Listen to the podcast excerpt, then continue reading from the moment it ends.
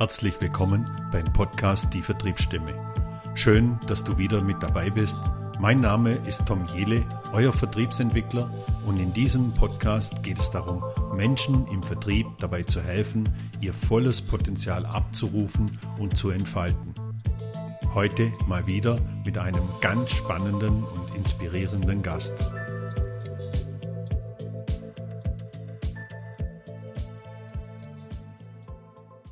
Herzlich willkommen zur Vertriebsstimme. Mein Name ist Tom Jele und heute mal wieder ein Gast aus dem Sportbereich. Meine, ihr wisst ja alle da draußen, ich bin ein ziemlich großer Sportfan. Vielleicht jetzt eher der, der Rennradler und der, der sich aufs Laufen konzentriert. Aber heute habe ich mal ein Thema, weil es auch so nahe liegt zu uns hier in Vorarlberg, speziell auch zu mir. Ich, ich fahre da regelmäßig mit dem Rennrad dran vorbei. Die Firma Head sitzt bei uns in Kennelbach im Headquarter. Und heute im Interview habe ich den Thomas Gruber von Head. Der sitzt jetzt allerdings in Wien und er wird uns sicher dann nachher noch ein bisschen was zu Head erzählen. Äh, zuerst möchte ich ihn mal ganz kurz vorstellen. Äh, er hat eine super spannende Vita. Er ist Prokurist Sales und Marketing Management für den Racket Sport bei Head Austria und ist studierter Maschinenbauingenieur, akademisch geprüfter Werbekaufmann, staatlich geprüfter Tennislehrer. Das ist schon mal wahrscheinlich eine gute Grundvoraussetzung, um das zu tun, was Sie heute machen. Und was mich sehr beeindruckt hat, Sie spielen Tennis seit dem zweiten Lebensjahr und sind bei Head seit 2001. Herzlich willkommen, Thomas Gruber. Hallo, Thomas Jele. Herr Gruber, möchten Sie vielleicht ein bisschen was zu Head sagen? Man, die meisten kennen Head jetzt ja schon aus dem Tennissport und aus dem Skisport, aber vielleicht können Sie noch ein bisschen was dazu zu Head sagen. Also grundsätzlich vielen Dank einmal für die Einladung zu dem, zu dem Gespräch und, und freut mich sehr, dass wir da äh, ein österreichisches Unternehmen, und das möchte ich äh, hier vielleicht einmal am Anfang sagen, ist ein österreichisches Unternehmen mit Hauptsitz in Vorarlberg äh, wir haben einen zweiten Hauptsitz, der ist hier in Schwächert, dort wo ich jetzt gerade sitze. Ähm, das ist im Gebäude von Tyrolia. Tyrolia, die Skibindung, kennt man noch vielleicht von früher, ähm, gehört ebenfalls zum Konzern dazu. Und äh, diese zwei Headquarters gibt es genau konträr, einmal ganz im Westen, einmal ganz im Osten sozusagen in Österreich verteilt. Ähm, Grundsätzlich das Headquarter sitzt in äh, Kendelbach, was jetzt äh, Racket-Entwicklung, Ski-Entwicklung oder Sportswear-Entwicklung betrifft. Das sitzt alles in, in, in Kendelbach und hier in Schwächert sitzt sozusagen die Konzernzentrale, was jetzt ähm, EDV betrifft, was ähm, äh, die Entwicklung, was Skischuhe und Skibindungen betrifft. Das sitzt hier in, in, in Schwächert. Ähm, wir sind von, von der Struktur her mit fünf großen Bereichen beschäftigt sich. Man kennt es wahrscheinlich vom Wintersport, äh, alles was jetzt Ski, Snowboard und alles, was man so um diese Sportart herum braucht, von der Unterwäsche bis, zum, bis zur Skibrille, also von Kopf bis Fuß. Ähm, Im Sommersport kennt man uns vom Racketsport, also klassisch Tennis, äh, Squash, äh, Paddle, ganz großes Thema. Ähm, auch da alles rundherum, was man für diese Sportarten benötigt. Dann ist ein großer Bereich Sportswear. Da sind wir im Bereich Sommer und Winter eben zu den zwei großen Sportarten, was wir da äh, in dem Bereich an Bekleidung benötigt. Dann ist eine große Gruppe Swimming und Diving. Da zählt dazu also Head Swimming, beziehungsweise Mares und Darkcore. Das sind diese großen Tauchmarken, fängt an von der Badehose, geht so bis zur Taucherbrille und bis zur Hochleistungstaucherausrüstung. Und dann ein großer Bereich, der fünfte, sind dann Lizenzen. Also es gibt viele Produkte, wo man Head drauf finden wird. Die Bereiche sind aber durch Lizenzen immer abgedeckt, die einfach unter unserem CI und unter unseren Voraussetzungen, Qualitätsvoraussetzungen Produkte dann am Markt bringen. Das sind unsere fünf großen Bereiche im Konzern, wo man uns äh, wahrscheinlich immer wieder wo findet. Auch im Radbereich. Wir haben auch einen großen Radbereich und, und auch da sind wir ähm, eigentlich international aufgestellt. Mhm. Okay. Ja, die, die, die meisten kennen euch wahrscheinlich jetzt aus dem Skisport und aus dem Tennissport. Also für mich war das jetzt auch neu mit äh, Swimming and Diving, dass, dass mhm. das so ein großer Teil von euch ist. Äh, und ja, Sportswear, was ich richtig, ich glaube, ich habe das so richtig verstanden, wenn ihr so eine Sportart macht, wie jetzt Racket Sport, dann bietet ihr auch das Komplettsortiment an, dass der Sportler wirklich mit der Bekleidung, mit dem Schlägerequipment, mit den Bällen und, und, und was so alles dazugehört, eigentlich so eine Rundum-Lösung von euch kaufen kann. Genau, genau. Das ist, unser, das ist unser Ansatz. Sowohl bei der Produktentwicklung, dass der Mensch eigentlich im Mittelpunkt steht. Der Athlet, der Mensch steht im Mittelpunkt. Das betrifft die Mitarbeiter da im Haus. Ähm, das betrifft aber auch unsere Athleten. Unsere Athleten rundherum, die brauchen ein Full Package und müssen einfach wissen, dass in jedem Produktbereich, den wir da anbieten und den sie brauchen, höchste Qualität bekommen. Und ein Rennauto ist nur dann gut, wenn es gut abgestimmt ist. Und bei einem Rennauto kann man am, am, am Reifendruck, am, am Einstellen des Spoilers oder wie auch immer an allen Sachen herumschrauben. Am Ende des Tages muss das ganze System gut sein. Nur dann fährt das mhm. Auto gut. Wenn ich die besten Reifen drauf habe, aber einfach eine schlechte Abstimmung habe, dann nutzt mir der beste Reifen nichts beim Auto. So vergleiche ich es immer ein bisschen. Ähm, ich könnte den besten Tennisschläger haben, wenn der nicht gut bespannt ist, äh, wenn, der, wenn das Equipment rundherum nicht passt, mit Schuhe, mit Griffband, mit Bekleidung, wenn das nicht ein rundes Package ist, dann ist die Performance des Athleten nicht so gut.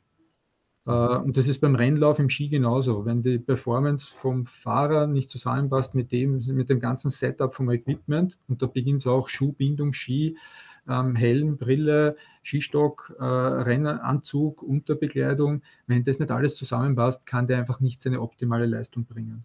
Und mhm. das ist für uns einfach immer Grundvoraussetzung, an das Thema so heranzugehen und nicht singulär über ein Produkt nachzudenken, sondern in Summe über das gesamte Equipment nachzudenken.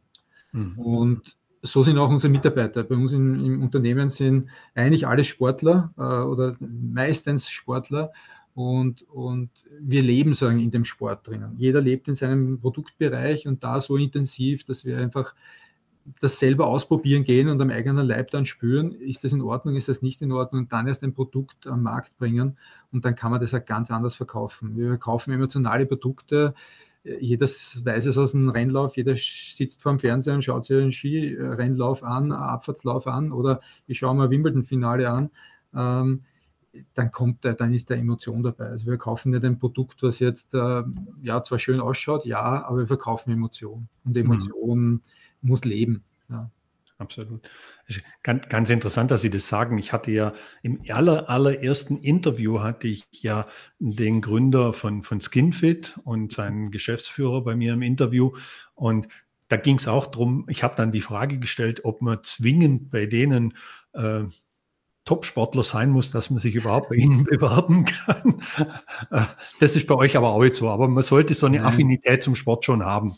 Ja, ja, es ist schon Grundvoraussetzung, dass man einfach in dem Bereich lebt, äh, äh, mitlebt und das fühlen kann, was der Sportler jetzt mit dem Gerät machen kann und nicht machen kann und was er für, äh, ja, was sie einfach dadurch Emotionen mhm. entstehen. Und das ist, mhm. glaube ich, ganz, ganz wichtig, um das umsetzen zu können in allen Bereichen das betrifft auch bei uns die Buchhalterin. Auch die Buchhalterin geht Tennis spielen und Skifahren und fahrt unsere Produkte, obwohl die nur vor Zahlen sitzt und das Produkt sonst nie sehen würde. Ja? Und mhm. es eigentlich für sie egal ist, ob ich jetzt äh, eine Re Abrechnung von ähm, einem Haarspray habe oder von einem, von einem Tennisschläger, ist im Ende des Tages das Gleiche. Ja?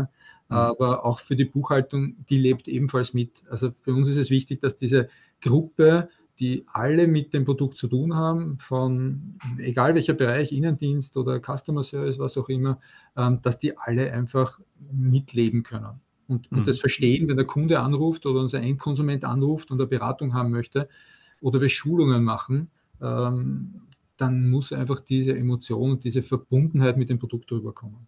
Mhm. Das ist ganz wichtig. Ja. Mhm. Ähm, Jetzt ist ja so, man hört viel jetzt auch gerade in dieser Pandemiezeit, dass der Sport einen anderen Stellenwert hat. Das ist sicher auch spürbar bei euch, oder? Dass, dass mehr Menschen mehr Sport machen. Mhm.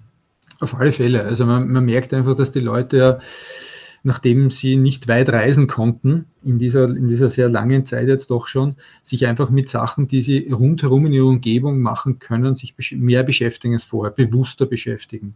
Mhm. Äh, man merkt es im Sportfachhandel, Wandern geht durch die Decke, Laufen boomt, Radfahren boomt. Ähm, alle Sportarten, die ich eigentlich Wetter mehr oder weniger wetterunabhängig machen kann, Outdoor machen kann. Und dazu zählt zum Beispiel auch der Tennisbereich. Also viele Leute haben nie darüber nachgedacht, bei 10 Grad plus Temperatur Tennis zu spielen. Da ist jeder sofort in die Tennishalle gelaufen. Jetzt waren die Tennishallen zu. was haben die Leute am Ende des Tages gemacht? Im Freien durften sie nicht Tennis spielen. Das heißt, sie sind bei 10 Grad Tennis spielen gegangen, haben sie warm angezogen. Das hätte vor zwei Jahren niemand überlegt. Ja. Ähm, Im Sommerbereich war es immer so, dass bei Juli, August eigentlich ein Sommerloch da war im Tennisbereich.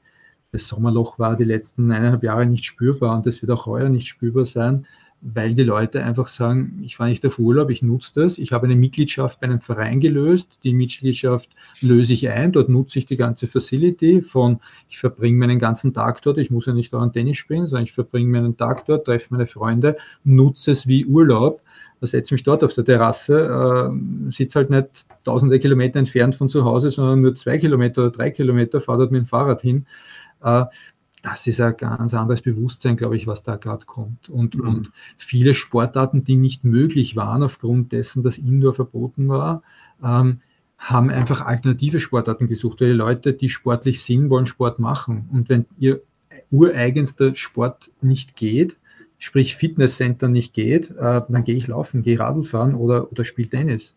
Mhm. Äh, also da gibt es einfach viele Alternativen, Gott sei Dank, und da merkt man einfach, dass dieses Körperbewusstsein, Lebensbewusstsein, Lebensfreude sich holen, äh, das kann man jetzt schön auf Urlaub fahren oder das kann ich mir auch beim Sport holen. Mhm. Ja, ich denke auch, dass es natürlich ein Stück weit auch dieser Bewegungsdrang ist, oder? Wenn mhm. man immer nur eingesperrt ist, man, man, muss sich ja irgendwo bewegen. Äh, man merkt das ja, ich mag das ja selber bei mir. Also ich, ich brauche dann einfach die Bewegung. Ich muss dann laufen gehen oder mich aufs Rad setzen. Äh, gut, bei 10 Grad bin ich jetzt nicht der, der unbedingt aufs Rad sitzt, aber gut, das ist ein anderes Thema. Äh, aber trotzdem, das merkt man schon vermehrt. Also gerade zu diesem Thema, was Sie sagten, mit, mit zum Beispiel Boomsportarten, mit, mit mhm. Radfahren und so. Äh, wenn man, ich hatte mir in diesem Frühjahr auch mal überlegt, eventuell mal äh, ein neues Rennrad zu kaufen und habe dann mal der Händler gefragt und hat er gesagt, ja, können wir schon machen. Äh, wirst irgendwann entweder 22 oder vielleicht 23 bekommen, das, was mhm. du da möchtest. Mhm. Also da sieht man schon, äh, wie im Moment die Situation ist. Ähm, wie, wie sehen denn eure Vertriebswege aus? Geht ihr primär über den Fachhandel oder wie, wie, wie, wie sind eure Vertriebswege? Also wir, unsere, unsere Partner sind immer der, ist immer der Sportfachhandel. Also egal jetzt ob Einzel- oder, oder Großhändler, das heißt Großhändler, also die großen Ketten, die man sozusagen kennt, wie ein Intersport oder Hervis oder Gigasport oder Sport 2000, wie auch immer, Einkaufsgenossenschaften oder auch der spezielle Einzelhändler, der also auf der Tennisanlage vor Ort der Spezialist ist oder der im Skigebiet den Skiverleih hat, die Skischule abdeckt und da einfach äh, Skiservice und so weiter das abdeckt. Also für uns sind eigentlich ganz klar die Nummer eins sind diese Hardcore-Sportanbieter. Ich sage es einmal so. Ähm, es geht immer mehr dazu, dass eigentlich ich den Spezialisten mir suche, wenn ich eine Sportart mache. Und den Spezialisten finde ich eigentlich immer dort, wo die Sportart ausgeübt wird. Also ich kaufe mir ein, einen Ski im, im Wintersportort oder an der in der Nähe der Liftstation eher und dort leihe ich mir auch den Ski aus, als wie jetzt, äh, dass ich mir in Wien einen Ski ausleihe und mit dem Ski dann spazieren fahre. Ich sage es ja. jetzt mal ganz brutal gesprochen. Oder äh, ich lasse mich beraten von einem Tennisshop auf einer Anlage, lasse ich mich mehr beraten als wie auf einem, in einem Stadtgeschäft vielleicht, wo ich dann nicht weiß, äh, ist dort jetzt ein guter Verkäufer, der mich wirklich beraten kann. Am Ende des Tages geht aber das Stadtgeschäft und diese, diese, diese Spezialshops, weil also am Ende des Tages liegt es an der Beratung. Und Sport, Sportartikeln sind einfach beratungsintensive ähm, Artikel, nenne ich es mal so. Die kann ich mir zwar auch im Internet anschauen, ich kann es auf der Homepage anschauen, jedes Anbieters. Ich kann mich vorinformieren, ich kann eine Vorauswahl treffen, aber dieses Produkt angreifen, das Produkt testen ähm, und dann das diese Kommunikation zwischen Fachmann und Eigenerfahrung oder zwischen Spitzensportler oder guten Sportler und Hobbysportler, dieser Austausch, der findet eigentlich nur beim Fachhändler statt. Und da brauche ich einfach die optimale Betreuung im Regal. Darum ist es für uns extrem wichtig, dass wir Schulungen machen mit, mit all diesen, egal ob es in den großen Ketten ist oder beim, beim Fachhändler ist, ist für uns einfach Schulungsthema ein großes Thema, um die Leute einfach auf ein Niveau zu heben, weil jeder Endkonsument ist bereits so mündig, dass er auf jede Homepage sich einlesen kann. Da kann er sich stundenlang eingraben in alle Informationen, die wir dort hinterlegen. Und die Informationen sind weitreichendst. Ja. Bei jedem, glaube ich, bei mittlerweile bei jedem Lieferanten, der, der eine, einen guten Online-Auftritt hat, äh, versucht alle Informationen rüberzubringen. Nur irgendwann steht man halt trotzdem vor dem Thema, jetzt will ich das Ding angreifen. Jetzt weiß ich, okay, ich bin dort, aber ist es wirklich das Richtige für mich? Ich habe einen, einen Racket Finder oder einen, einen, einen Radfinder und weiß meine Abmessungen. Ich kann mich selbst abmessen, aber ich will am Schluss endlich mal drauf sitzen auf dem Fahrrad. Ich will den Tennisschläger ausprobieren und ich will den Skier mal ausprobieren. Und dann sage ich, der ist es jetzt. Ja, ich komme nahe hin, aber ich komme nicht ganz hin. Und dieses letzte Stückel passiert beim Fachhändler auf alle Fälle. Und für uns sind das eigentlich die, die, die wichtigen Touchpoints mit dem, mit dem Endkonsumenten. Und dort muss eigentlich dann der schlussendliche Entschluss äh, gefasst werden. Mhm, mhm. Ich, ich habe einen, einen, sehr interessanten Bericht gelesen, der ist allerdings schon vom Mitte letzten Jahres mhm. äh, in der Zeitschrift Absatzwirtschaft. Und da geht es auch um das Thema Strukturwandel im Sportgeschäft. Mhm. Und äh, da wird der, der Stefan Herzog, Generalsekretär des Verbandes Deutscher Sportfachhandel, zitiert, ähm, der da sagt, äh, es gibt viele Kunden, die während der Krise erstmals online bestellt haben und auf den Geschmack gekommen sind. Und dass Händler, die sich nicht digital aufgestellt haben, äh, früher oder später eigentlich schon irgendwo ein, ein Problem kriegen würden. Und was ich auch noch interessant fand, ist, dass sich das, das bestätigt das, was Sie gerade gesagt haben, dass kleine Händler, die sich erfolgreich auf eine Sportart spezialisiert haben, beispielsweise Laufen oder Racketsport, äh, dass die mehr Chancen haben, auch zukünftig, weil sie eben durch ihr Spezialistentum die Kunden ganz gezielt ansprechen können und beraten können. Aber das haben Sie ja jetzt auch schon bestätigt, dass das der Trend dahin geht. Denken Sie, dass ein kleinerer Händler, der versucht, alles zu machen, Probleme kriegen wird? Ehrlich gesagt ja, weil er, kann gegen die mit der großen Fläche nicht mithalten, weil die dann in jedem Produktbereich, die decken ja dann alle Produktbereiche ab. Da geht es um äh, Fashion, da geht es um äh, Ski, da geht es um Rad, da geht es um Wandern, da geht es um Laufen, da geht es um Racketsport, da geht es um Inline-Skates oder was auch immer noch für Sportarten der deckt halt auf einer Riesenfläche von 4, 5, 6.000 Quadratmeter, kann der seine einzelnen Inseln machen, wo er eigentlich wieder der Inselspezialist ist, im Groß, auf der großen Fläche, aber sich wieder seine Inseln macht. Das schafft der Kleine eigentlich nicht, weil er hat dann von jedem halt ein, zwei Produkte, drei Produkte, das Wichtigste, was er meint, was er braucht. Nur der Endkonsument wird den Überblick nicht haben da drinnen. Der wird auch nicht merken, wie wichtig ist die Sportart jetzt wirklich. Und am Ende des Tages landet jeder dabei, dass er sich ein, zwei, vielleicht drei Sportarten rausnimmt, die intensiv betreut, die Tiefe hat, weil ansonsten verliert er auch gegen Online, weil der kleine, der, sagen wir, kleine Kreisler, Sportartikelkreisler, der ist halt durch Online sehr leicht ersetzbar. Mhm. Weil ich muss schon mehr in die Tiefe gehen, weil das kann online eben nicht, so wie ich es vorher gesagt habe, das kann online nicht, dass ich komplett in die Tiefe gehe und dieses komplette Produkte untereinander zu vergleichen. Ich kann Daten vergleichen, aber Daten sind, ja, ich vergleiche bei einem Auto auch Daten, aber, aber das eine hat um 10 PS mehr oder anders. Das macht es halt nicht aus, wie sitze ich da drinnen? Sitze ich höher, sitze ich tiefer, wie fährt sich das in der Kurve und und und. Das kann mir kein Prospekt erklären. Mhm das, das geht nicht. Und genauso ist es beim Ski und beim Tennisschläger, das kann mir niemand erklären, wie das wirklich ist. Ich kann mir Daten zwar anschauen, ich kann Daten vergleichen unter Produkten, aber was heißt das am Ende des Tages, wenn ich es in der Hand habe? Und, und da glaube ich, ist einfach dann das Portfolio muss bei dem kleinen Anbieter groß genug sein, damit ich den Endkonsumenten jeden mit einem guten Produkt bedienen kann. Weil für mich ist nichts schlimmer, immer, ich sage es immer bei den, bei den Schulungen, für mich ist nichts schlimmer, ein Konsument geht ins Internet, sagt, ich habe 100 Euro und will mir 100 Euro einen Tennisschläger kaufen. Das ist eh schon eher unteres, unterer Preisbereich. Aber um 100 Euro findet er genug Schläger. Nur er kann einen guten für sich finden, er kann einen schlechten finden. Das ist jetzt preislich unabhängig. Ja? Mhm. Aber da gibt es auch um 100 Euro sicher einen Schläger, der gut zu ihm passen würde. Und es gibt sehr viele Schläger, die gar nicht passen. Und am Ende des Tages landet er nach zweimal Spielen beim Orthopäden, weil er Armprobleme hat und, und mhm. hat Schmerzen und, und äh, durch das Produkt verursacht. Also mhm. Beim Skifahren ist es dann was anderes, wenn der Ski einfach nicht für das geeignet ist, wofür er ihn braucht und er fährt einfach äh, Gelände und fahrt mit einem Pistenski da drinnen, da wird er nicht glücklich werden. Ich vergleiche jetzt mhm. ganz brutal immer, aber ja, ja. ich muss einfach, ich kann mit einem Rennrad nicht an, im Waldweg reinfahren und das ist, anders fahre ich nicht mit einem Mountainbike auf der Straße herum eigentlich. Ja. Es hat halt jedes seinen Einsatzbereich. Ja. ja und, und, das ist, glaube ich, wichtig, dass das einfach, dass ich das als Einkommen bei einem Sporthändler sehe und, und das vergleichen kann auch. Mhm. Und da muss ich mehr in die Tiefe gehen. Mhm. Also das, das bedeutet ja auch, dass der, der, der kleinere Händler, wenn wir jetzt vom kleineren Händler mhm. sprechen, mhm. der sich spezialisiert, der aber auch dann entsprechend natürlich äh, die entsprechenden Produkte dazu hat, aber auch wichtig ist, dass er seine Dienstleistung und die Kommunikation mit dem Kunden auch entsprechend hat. Und das haben Sie ja vorher gesagt.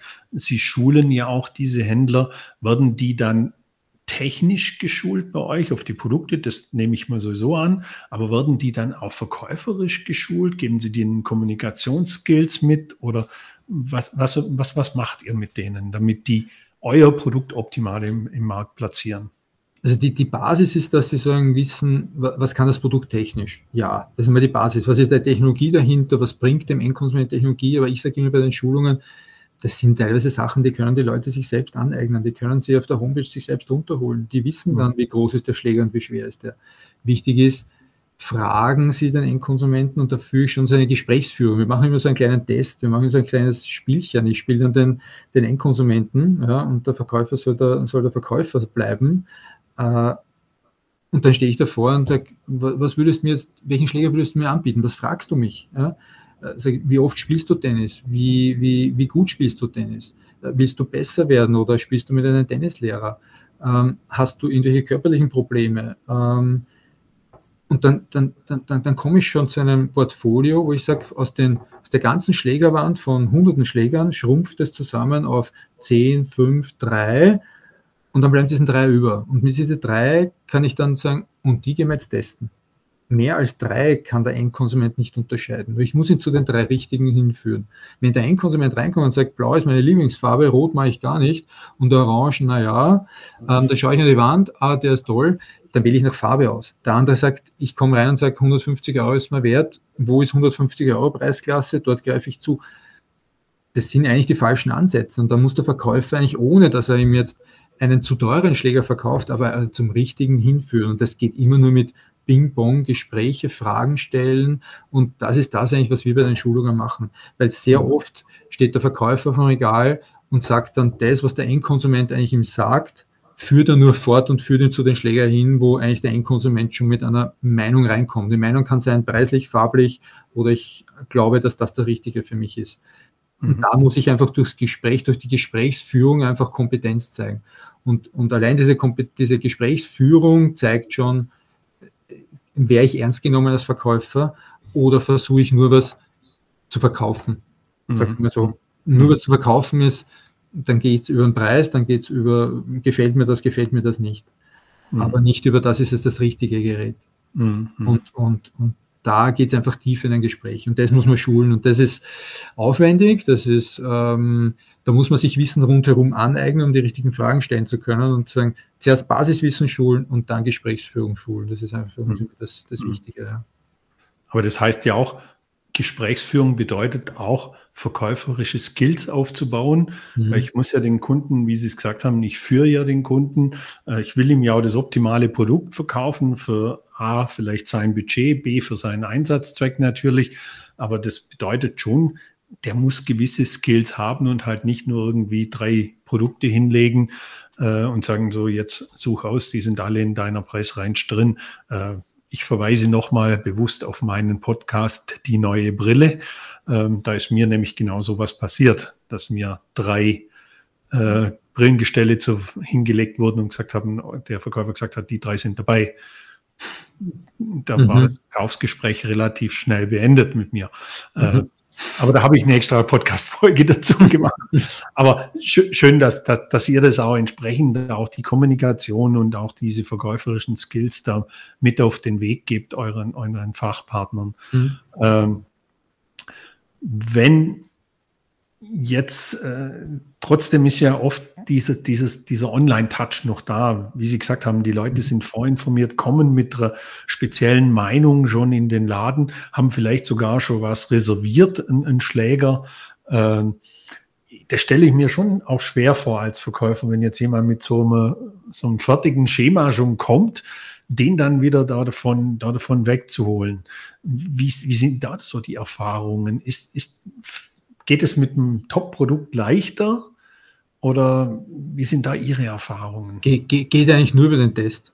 Mhm. Geht eigentlich nur über den Test. Mittlerweile ist es so, dass wir Testcenter installieren, wo wir okay. Endkonsumenten, die uns fragen, wo kann ich denn den Schläger ausprobieren? Wo kann ich den Ski ausprobieren? Unter sehr guten Voraussetzungen, weil es ist immer, wie probiere ich einen Schläger, den Ski? Wenn der Ski nicht gut präpariert ist oder der Schläger nicht gut bespannt ist, kann ich keinen Urteil über diesen Schläger abgeben oder über diesen Ski abgeben, weil wenn die Kante einfach nicht gemacht ist, dann werde ich auf dem Eis ausrutschen und werde sagen, der Ski ist nicht gut, mhm. obwohl er einfach nur nicht geschliffen ist oder nicht gut präpariert ist.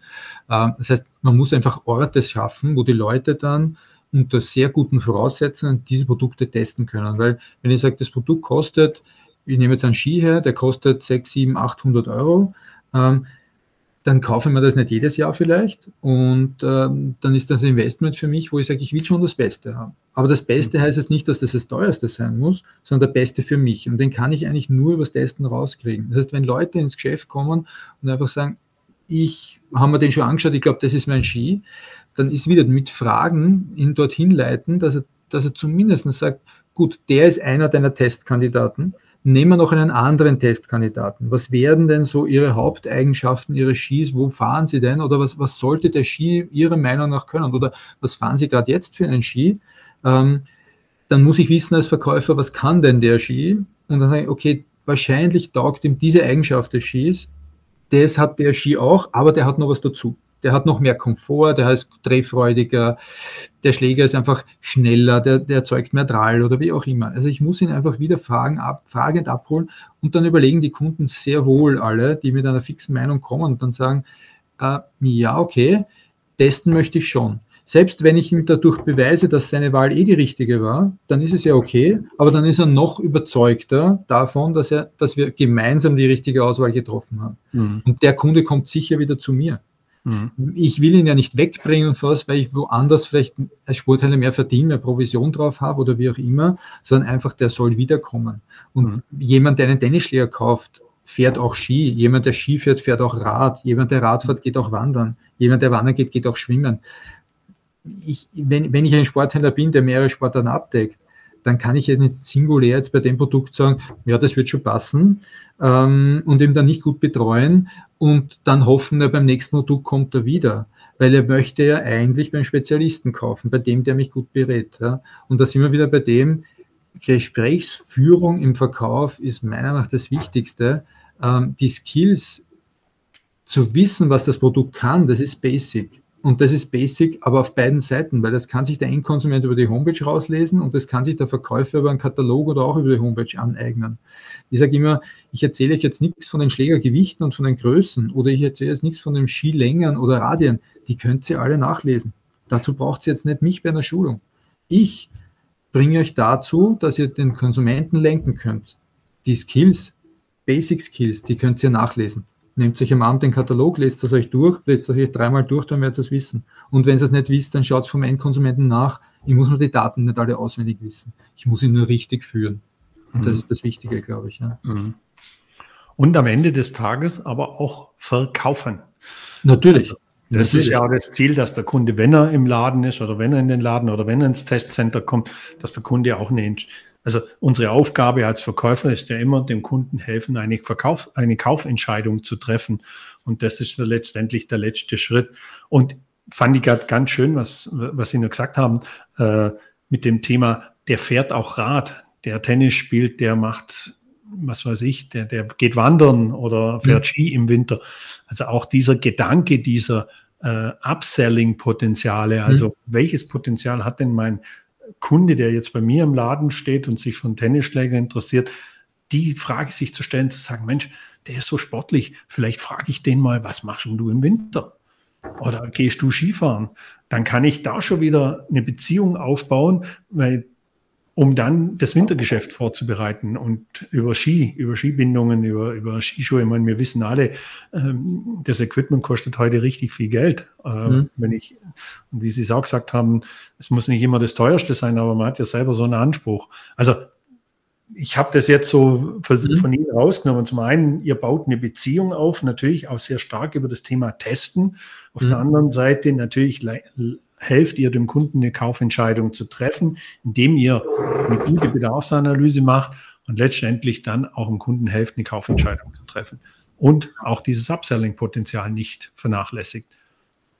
Tolle Customer Journey, die ihr da macht. Genau, das ist, das ist halt wichtig, dass man ihn da begleitet, glaube ich. Ja. Und am Ende des Tages wird der Sporthändler gewinnen, der auf diesen Kanälen spielen kann. Mhm. Und dann auch noch offline, online. Ich sage immer, du musst das, was du offline machst in deinem Geschäft, auch online darstellen weil sehr viele suchen einfach online diese Information und die müssen dich schon finden. Mhm. Viele kleine Sporthändler leben noch in diesem Schlaftrauma, ich nenne es einmal Schlaftrauma, ähm, dass das ohne dem auch geht, weil meine Kunden werden mich schon finden, weil ich sitze eh mitten im Sportgebiet. Mhm. Ja, nur wenn einmal kein Schnee ist, dann kommt der Endkonsument dort nicht hin, weil es ist kein Schnee, ich fahre dort nicht hin. Ich weiß gar nicht, dass es den Spezialisten gibt. Äh, was passiert dann? Ähm, also ich sage immer, den schlechten Platz für Sportgeschäft gibt es nicht. Ich muss ihn nur gut bewerben, dass mich die Leute finden. Und ich kann mhm. im schlimmsten Tal sitzen, wo es keinen Tennisplatz gibt und kann dort Tennisspezialist sein, wenn ich will. Wenn ich die Kompetenz habe und diese Kompetenz darstelle, dann kann ich die offline und online darstellen. Und wenn ich den online habe, mal den Kunden und den auch dann betreue mit Cross-Selling, wo ich halt sage, den hole ich jetzt beim Radfahren habe ich in meiner Umgebung, aber der kauft auch Tennis. Dann gibt es viele, die sagen, okay, Tennis geht gerade komplett durch die Decke. Ich habe sehr viele Kunden, die sagen, naja, im Skibereich, ich bin ja eigentlich in, in einem Sportort, sage ich mal, da, da kann man jetzt im Sommer Radfahren, da kann man im Sommer Tennis spielen und im Winter Ski. Bisher habe ich mich nur mit Ski beschäftigt. Okay, jetzt nehmen wir mal Tennis dazu, damit im Sommer schwer jetzt nicht mein Geschäft zu, sondern ich baue meinen Skiverleih um und sage, jetzt mache ich dort im Sommer halt dann Tennisschwerpunkt ja, oder Racket-Schwerpunkt. Auch das funktioniert. Ich muss mich nur darstellen können. Ja. Ich, muss mhm. es nur, ich muss es nur auf beiden Kanälen, ich muss auf beiden Kanälen spielen. Meiner Meinung mhm. singulär auf einem Kanal zu spielen. Der Onliner kommt drauf, dass es ohne Stores vor Ort nicht schafft. Ja, dann steht er irgendwann einmal an und umgekehrt. Also ich sage immer, es funktioniert nur beides. Mhm. Beides miteinander. Mhm. Also gerade auch wichtig, diese Cross- und Upselling-Potenziale, ja. äh, was Sie vorher schon gesagt haben, das ist extrem wichtig, das auch zu berücksichtigen. Und ich glaube, das machen viele auch schon richtig gut. Also wenn man so in ja. diese Gebiete reinschaut, sieht man das ja schon. Im Winter ist es dann eher Skisport und im Sommer ist es dann heute Mountainbike-Verleih oder mhm. E-Mountainbike zu verleihen oder E-Räder zu verleihen. Also da sind die, die sind ja schon teilweise sehr kreativ, um beide sag mal, Jahreszeiten oder die verschiedenen Jahreszeiten zu bedienen. Jetzt bin ich vorher da am Eingangs drauf eingegangen, aber ich habe es noch nicht wieder aufgegriffen, aber ich habe es auch nicht vergessen. Sie spielen Tennis seit Ihrem zweiten Lebensjahr. Mhm. Was veranlasst einen, als Zweijähriger Tennis zu spielen? dass, mein, dass mein Vater schon Tennislehrer war und, und ich sagen, um meinen Vater zu sehen am Tennisplatz war. Äh, nein, äh, ja, also in der Familie wurde Tennis gespielt und das war ganz klar Radfahren, Tennis spielen, das war's, ja. Und, und äh, früher in, in meiner Jugend äh, war es einfach so, dass so, so viele Alternativen gab es nicht. Da gab es noch keine Handys oder keine Laptops oder sonstiges. Äh, man hat sich einfach draußen beschäftigt und das war einfach, äh, wenn man da in eine Gruppe hineinkommt, dann ergeben sich da sehr viele Verbindungen auch. Also ich, ich, ich, ich habe ein sehr großes Netzwerk eigentlich aus dem Sport gewonnen, das jetzt in verschiedensten wirtschaftlichen Richtungen ist, ob es jetzt von Ärzte über ähm, in der Wirtschaft, im Bankenwesen oder was auch immer ist. Ähm, ich sage mal, das, das, das, Netzwerk, das man sich da im Sport erarbeitet in der Jugend und, und einfach bildet, ähm, das bindet extrem im Sport. Und dadurch finde ich es extrem wichtig für Kinder, da im Sportbereich aktiv zu sein, auch in einem Club aktiv mitzuarbeiten, äh, dort äh, äh ja, freiwillige äh, Posten anzunehmen und einmal dort mitzuarbeiten. Ich glaube, da kann man sehr, sehr viel fürs spätere Leben auch daraus ziehen und gewinnen. Ja. Mhm. Jetzt habt ihr ja als Head natürlich viel mit, mit, mit dem Profisport auch zu tun. trefft, trefft ihr die, die Sportler, die euer Equipment nutzen? Gibt's da, trifft man die immer wieder oder, oder sind die irgendwie anders gelagert? Werden die anders betreut oder ich, ich kenne ja ein paar Spieler, brauche jetzt keine Namen nennen, die eure, mhm. euer Equipment, das können sie besser nutzen. Aber trifft man sich mit denen mal oder wie, wie, wie läuft denn sowas? Ich meine, es gibt, äh, bei uns in der Zentrale zum Beispiel ist es ja so, dass wir äh, früher die, die, die Racket- und Skiproduktion war ja komplett, ähm, in, wurde komplett in Vorarlberg durchgeführt. Aufgrund von ja, Lohn, Lohnpreisniveau und und und hat man halt verschiedene Produktionsschritte immer mehr ausgelagert, aber es ist noch immer so, dass wir in Kendelbach Ski und Schläger produzieren können. Wir haben eine komplette Schlägerproduktionsstraße und bei uns ist zum Beispiel der Vorteil, wenn internationale Spieler ähm, unsere Produkte spielen, dann kommen die nach Vorarlberg. Wir haben dort äh, zwei verschiedene Tennisplätze, einmal mit Sand, einmal mit Hartplatz, ähm, dass man dort vor Ort die Schläger so tunt und so zusammenstellt, dass es für den, Schlä für den Spieler passt. Das ist einzigartig eigentlich, dass man das so macht. Normalerweise schickt man dem Spieler Schläger zu, der spielt damit, gibt ein Feedback und man produziert den Schläger dann wieder ein bisschen anders, macht ihn weicher, macht ihn anders Gewichtsverlagerung. Ähm, und schickt ihn wieder zu und wartet wieder auf sein Feedback. Bei uns kommt der Spieler zu uns und spielt vor Ort und wir können vor Ort, wenn der sagt, der Schläger sollte vorne mehr Gewicht haben, dann wird ihn an dem Tag noch ein anderer Schläger verpresst, der wird gemacht und er geht mit diesem, mit seinem Feedback in den Schläger verarbeitet, mit dem neuen Schläger wieder am Platz und kann ihn probieren. Mhm. Also das ist ungefähr das vorzustellen wie ein Formel 1 Setup. Ich, ich fahre zwei Runden, steige aus, sagt der Mechaniker, ich glaube, den Flügel müssen wir so stellen, den Reifendruck verändern und das. Genau das macht der Tennisspieler oder der Skifahrer mit seinen Geräten. Und aufgrund dieses Feedbacks gehen wir dann wieder in die Produktion, sagen, okay, wir müssen den Skischuh jetzt so anpassen, damit er eben flacher steht. Wir müssen die Bindungsauslösung anpassen, damit er einfach in der Kurve das Gefühl hat, dass er den Ski wirklich führen kann. Alle diese Sachen, die können wir machen, weil wir eben da noch die Produktionsstätten haben und das eben da sofort anpassen können. das ist ein riesen, riesengroßer Vorteil. Und dadurch haben wir Kontakt mit den Sportlern. Also das jetzt zurückzuführen, den Kontakt von den Sportlern. Ja, da ist Kontakt da, weil wir das Feedback brauchen. Und dieses Feedback mhm. des Sportlers wird dann in das Endprodukt des Endkonsumenten eingearbeitet. Es ist nie so, dass dieses Produkt der Spitzensportler, der Novak, Djokovic spielt einen Schläger, der wäre jetzt für einen Otto-Normalverbraucher nicht nicht zu spielen, weil der einfach mehr spielt, besser spielt, äh, ganz ein anderes äh, Background hat, körperlich auch.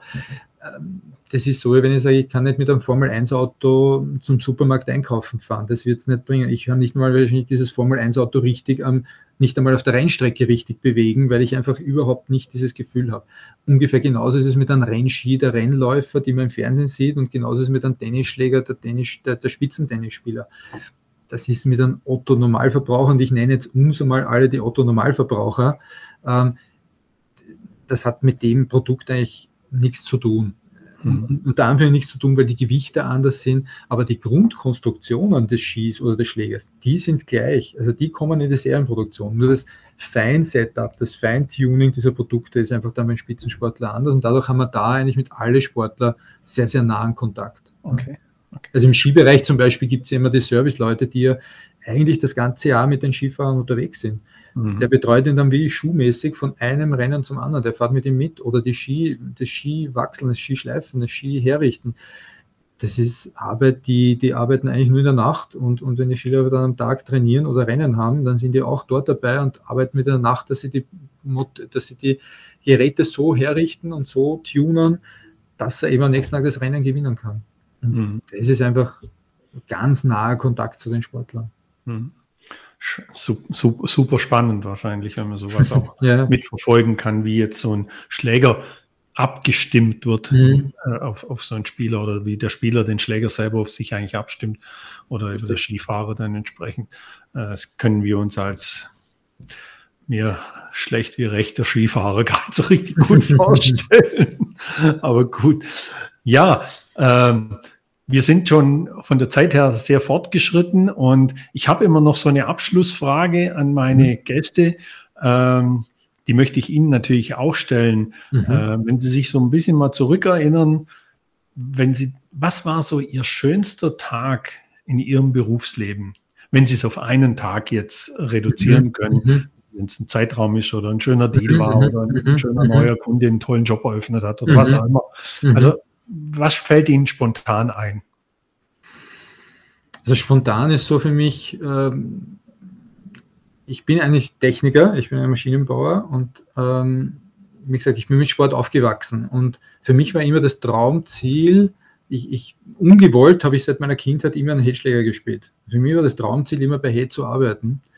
Und es war so ein, ein, ein, schöner Tag, wie ich die Zeitung aufschlag und da war ein Inserat von Head drin und die suchen jemanden für Ski Key Account damals. Und ich habe jetzt gedacht, so, da bewerbe ich mich jetzt. Da will ich hin. Und äh, nach dem zweiten Interview war ich eigentlich in der engsten Auswahl und dann, wie es heißen hat, okay, ich bin's. Ja, das war eigentlich wirklich ein, ein, ein, schöner Tag, wo ich mir dachte, jetzt kann ich wirklich mein Hobby, meine Leidenschaft in der Firma verbinden und dort mich einbringen.